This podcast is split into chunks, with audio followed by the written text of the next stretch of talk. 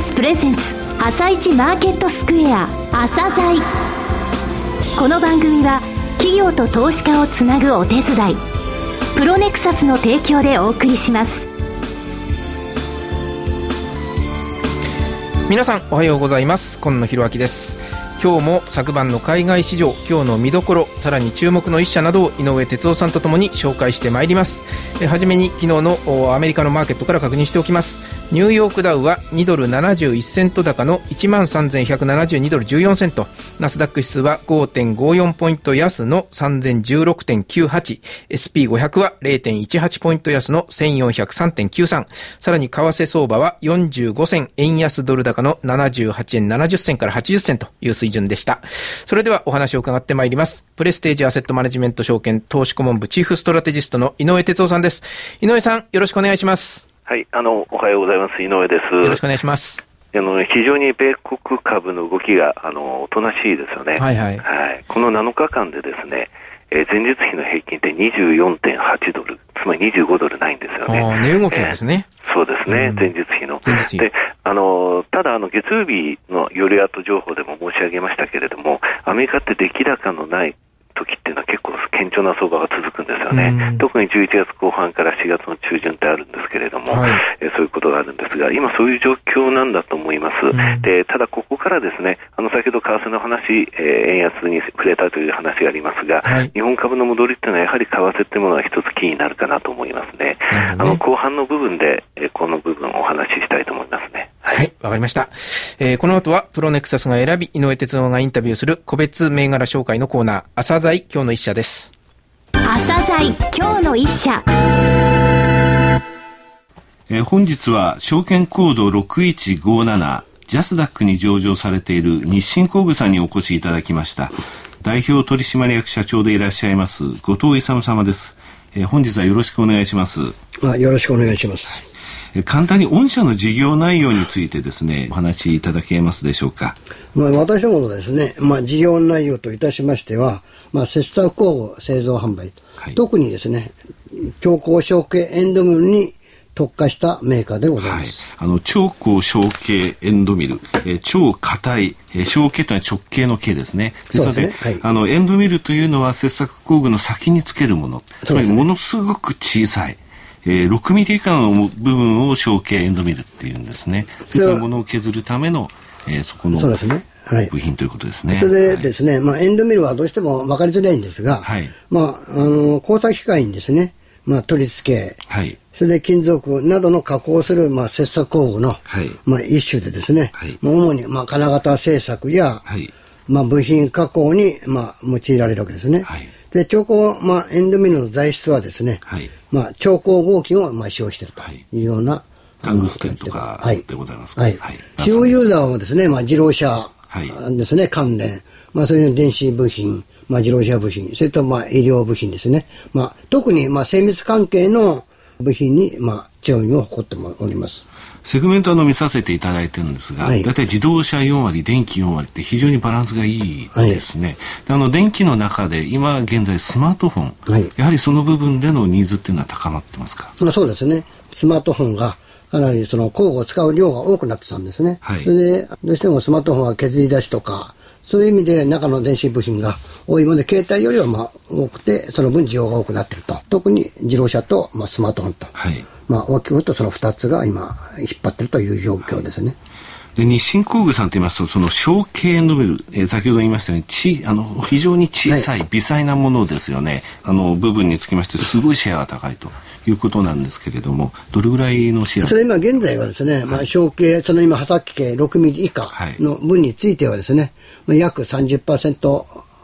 まあぐらいかなとは思っております。はい、すごいですね。はい、2011年超ものづくり部品大賞、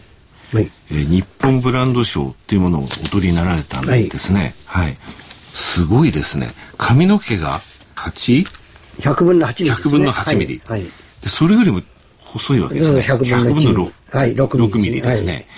で、髪の毛に文字を印字したり、髪の毛を切ったりりしてるんですね、はい、横から。で、あの、ぜひですね、日清工具さんのウェブサイトの方でそれ見れますので、はい、えどういう技術なのかっていうのはですね、こちらでお分かりいただけると思いますので、ご覧ください。はい、はい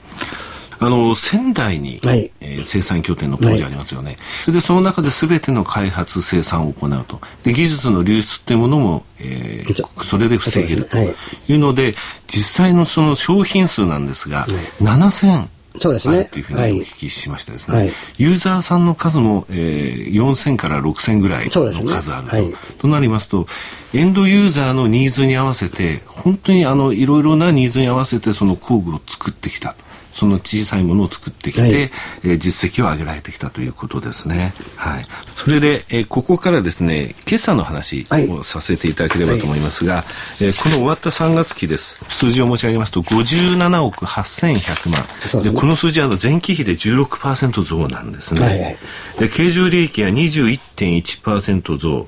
えー、純利益については25.4%増。これ、あの、3月に地震がありましたのでね、あの、4月1ヶ月っていうのはなかなかそう生産ラインがあのうまく、えー、稼働せずに1か月経って稼働したと。それでこの数字っていうのは非常にあのいい数字だと思うんですね。しかも驚いたことに3回情報修正されてるんです、はいはい、だから3回しか情報修正っていうのは 数字ありえないんですけれども、はい、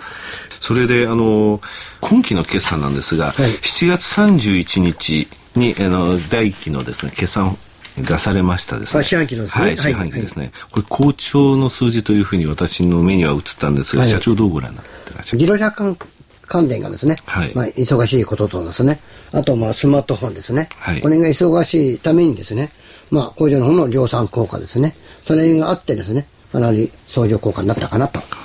よくできたなという数字でございます。はい、で、この3月にですね、はい、IR 宣言されましたですね。はい、この IR 宣言について、はい、えー、ぜひちょっっとお話しいただければと思います。はい、IR 活動をですね、まあ、経営のまあ最重要、まあ、項目として、まあうん、改めて位置づけしております。はい、企業価値のまあ向上をまあ図るためと、IR 宣言及び IR まあ活動目標をまあ定めております。今回あの株主総会を土日に開催されましたですね。で、3月決算の銘柄って2509社あるんですよ。はいはい。で、この2509社のうち、土日に株主総会を開いた企業っていくつあるかご存知ですか、うん、20%ぐらいですか。20%っていうと500社ですね。はい、それぐらいあの株主思いの企業があればいいんですけども、2509社中47社です。あ、そんなもんなんですか。そうなんですね。それでですね、あの、土日にやりますって言って土日やってたのに、今年からあの平日に戻った会社もありましてですね。逆にですね。逆にですね。この株主総会であの質問については全部基本的に答えるっていうふうに社長、はい、宣言されたそうですね、はいはい、えー、こういう姿勢っていうのはですねあのいつか必ず結びつくと思いますので、はい、あの続けていっていただければと思います、ありがとうございます。業績はピカピカです。今期につきましても数字を追っていきたいというふうに思います、はい、えー、本日は証券コード6157、えー、ジャスダックに上場されている日清工具さんにお越しいただき、えー、代表取締役社長の後藤勇様にお話を伺いました。社長どうもありがとうございました。ありがとうございました。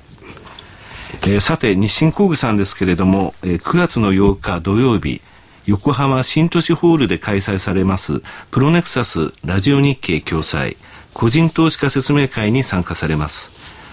朝鮮のホームページからもお申し込みいただけますのでどうぞふるってご参加くださいなお、日清工具さんよりリスナープレゼントをいただいております。詳しくは番組ホームページをご覧ください。企業ディスクロージャー IR 実務支援の専門会社プロネクサス上場企業のおよそ6割2200社をクライアントに持つこれはアジア証券印刷の時代から信頼と実績を積み重ねてきたからこそさらにプロネクサスが目指すのは企業と投資家をつなぎ日本の株式市場を活性化させることです。プロネクサス私たちは個人投資家の皆さんを応援します。井上哲夫今日のストラテジー。それでは井上さんに改めてお話を伺ってまいります、はい、井上さん前半の部分でおっしゃっておりましたが昨晩海外市場で円安方向ちょっと触れてますよね、はい、この影響どう考えればいいんでしょうか？そうですね、あの昨日あのドイツの GDP がですね第二四半期プラスの0.3%だったんですよ、はい、であの今までリスクオフの動きってものがあって、それがアンワインドされてリスクオンの動き、これがヨーロッパの株とか、えー、それからヨーロッパの国債、それからアメリカでもですねディフェンシブ買って、えー、ハイテク売ってたところの巻き戻しって起きてたんですが、はい、昨日やっとですね、うん、えー、リスクオフで円を買っていたところのアンワインドが起きたなっていう印象ですね、少し。えー、16主要16通貨にすべ、えー、て円安になったということですよね。はい、ですので、この、えー、リスクオフからアンワインドでリスクオンの動きを受けて、ニューヨークの原油も3日ぶりに、えー、上昇してますでしょう。あの、こういう動きっていうのが、えー、少し出てるということですよね。うん、で、あの、これからのポジションなんですけれどもね、はい、あの、あ、ごめんなさい、方向性なんですが、為替やっぱりあの、ある程度左右すると思ってます。8月7日現在ですね、えー、CFTC の円買いのポジション2万、えー、7500枚あるんですよね。これがリスクオフの動きだったと。これは5万枚ぐらいまでたまりますとね、うん、その後アンワインドで円安っていうのを繰り返してきたんですが、はい、これ2万7500枚からですね、また5万枚まで、つまり円を買っていくのも結構勇気がいることになってきたかなというふうに思いますよね。はい。うん、あのなかなかですね、あの日本株重い状態で来たんですが、昨日、えー、発表されました信用の改ざんから売り算、引いた金額が9461億円と、はいはい、大きく減りました。そうでした。これ4月13日から7月20日の間の、えー、レベルですね、うん、これは7000億まで減りますとね、そこからあの指数っていうのはあの大きく上昇するってことがあるんですが、うん、そのためには外国人の先物の買い戻しと必要でですね、えー、そうしますと、その引き金は何かっていうと、為替の、えー、円安、えー、80円、ドル円で80円っていうのは一つの、えー、レベルかなというふうには言われておりますね。はい、えー、ちょっと日経平均ですね、RSI の14日で76.77、75を超えました。これ3月6日以来75を超えたのが、えー、2回、2日間ずつ2回しかないんですね。その後少し押したりしてるんですけれども、えー、今回につきましてはですね、えー、需給が少し動き出しましたということがあるので、えー、評価損率ギャップのマイナス5%、9200円というふうに月曜日も申し上げましたが、えー、先週木曜日も申し上げました。えー、そのレベルのところにゆっくり向かっていけるかなと思っております。えー、レーティングの方を申し上げます。はい、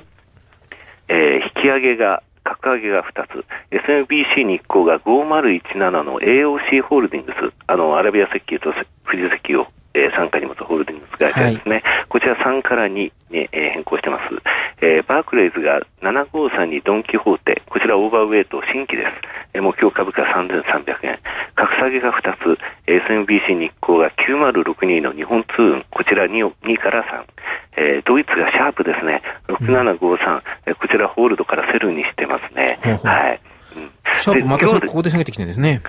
そうですね、ここに来て、ここに来ての格下げかっていう気もするんですけどね、はい、あの今日はあの日清工具さんのお話伺いましたけれども、はい、あの後ほどオンデマンドでですね、あのロングインタビュー出ると思います。これあのロングインタビューぜひお聞きいただきたいですね。あのバリエーションの比較等をやっておりましてですね、はい、あの今のあの短いのでは、えー、お伝えできなかった部分とかもですね、お聞きいただけると思いますので、ぜひお聞きいただければと思いますね。はい。なるほど。はい、わかりました。えー、あと、プレゼントもね、いただいてるようですそうですね。あの、私知らなかったんですけど、プレゼントいただいてたんですね。ありがとうございました。はい。詳しくはあ番組のホームページで、えー、見ていただければわかるというふうになっているようです。はい。はい、えー、それにしてもあれですね、結構堅調な相場続いてますね。そうですね、アメリカの方がですね、あのすみません、井上さん、そろそろ時間が来てしまいましたので、はい、今日はどうもありがとうございました。はい、失礼します。えー、それでは、あこの、これで終わります。この後は東京市場。朝鮮この番組は、企業と投資家をつなぐお手伝い、プロネクサスの提供でお送りしました。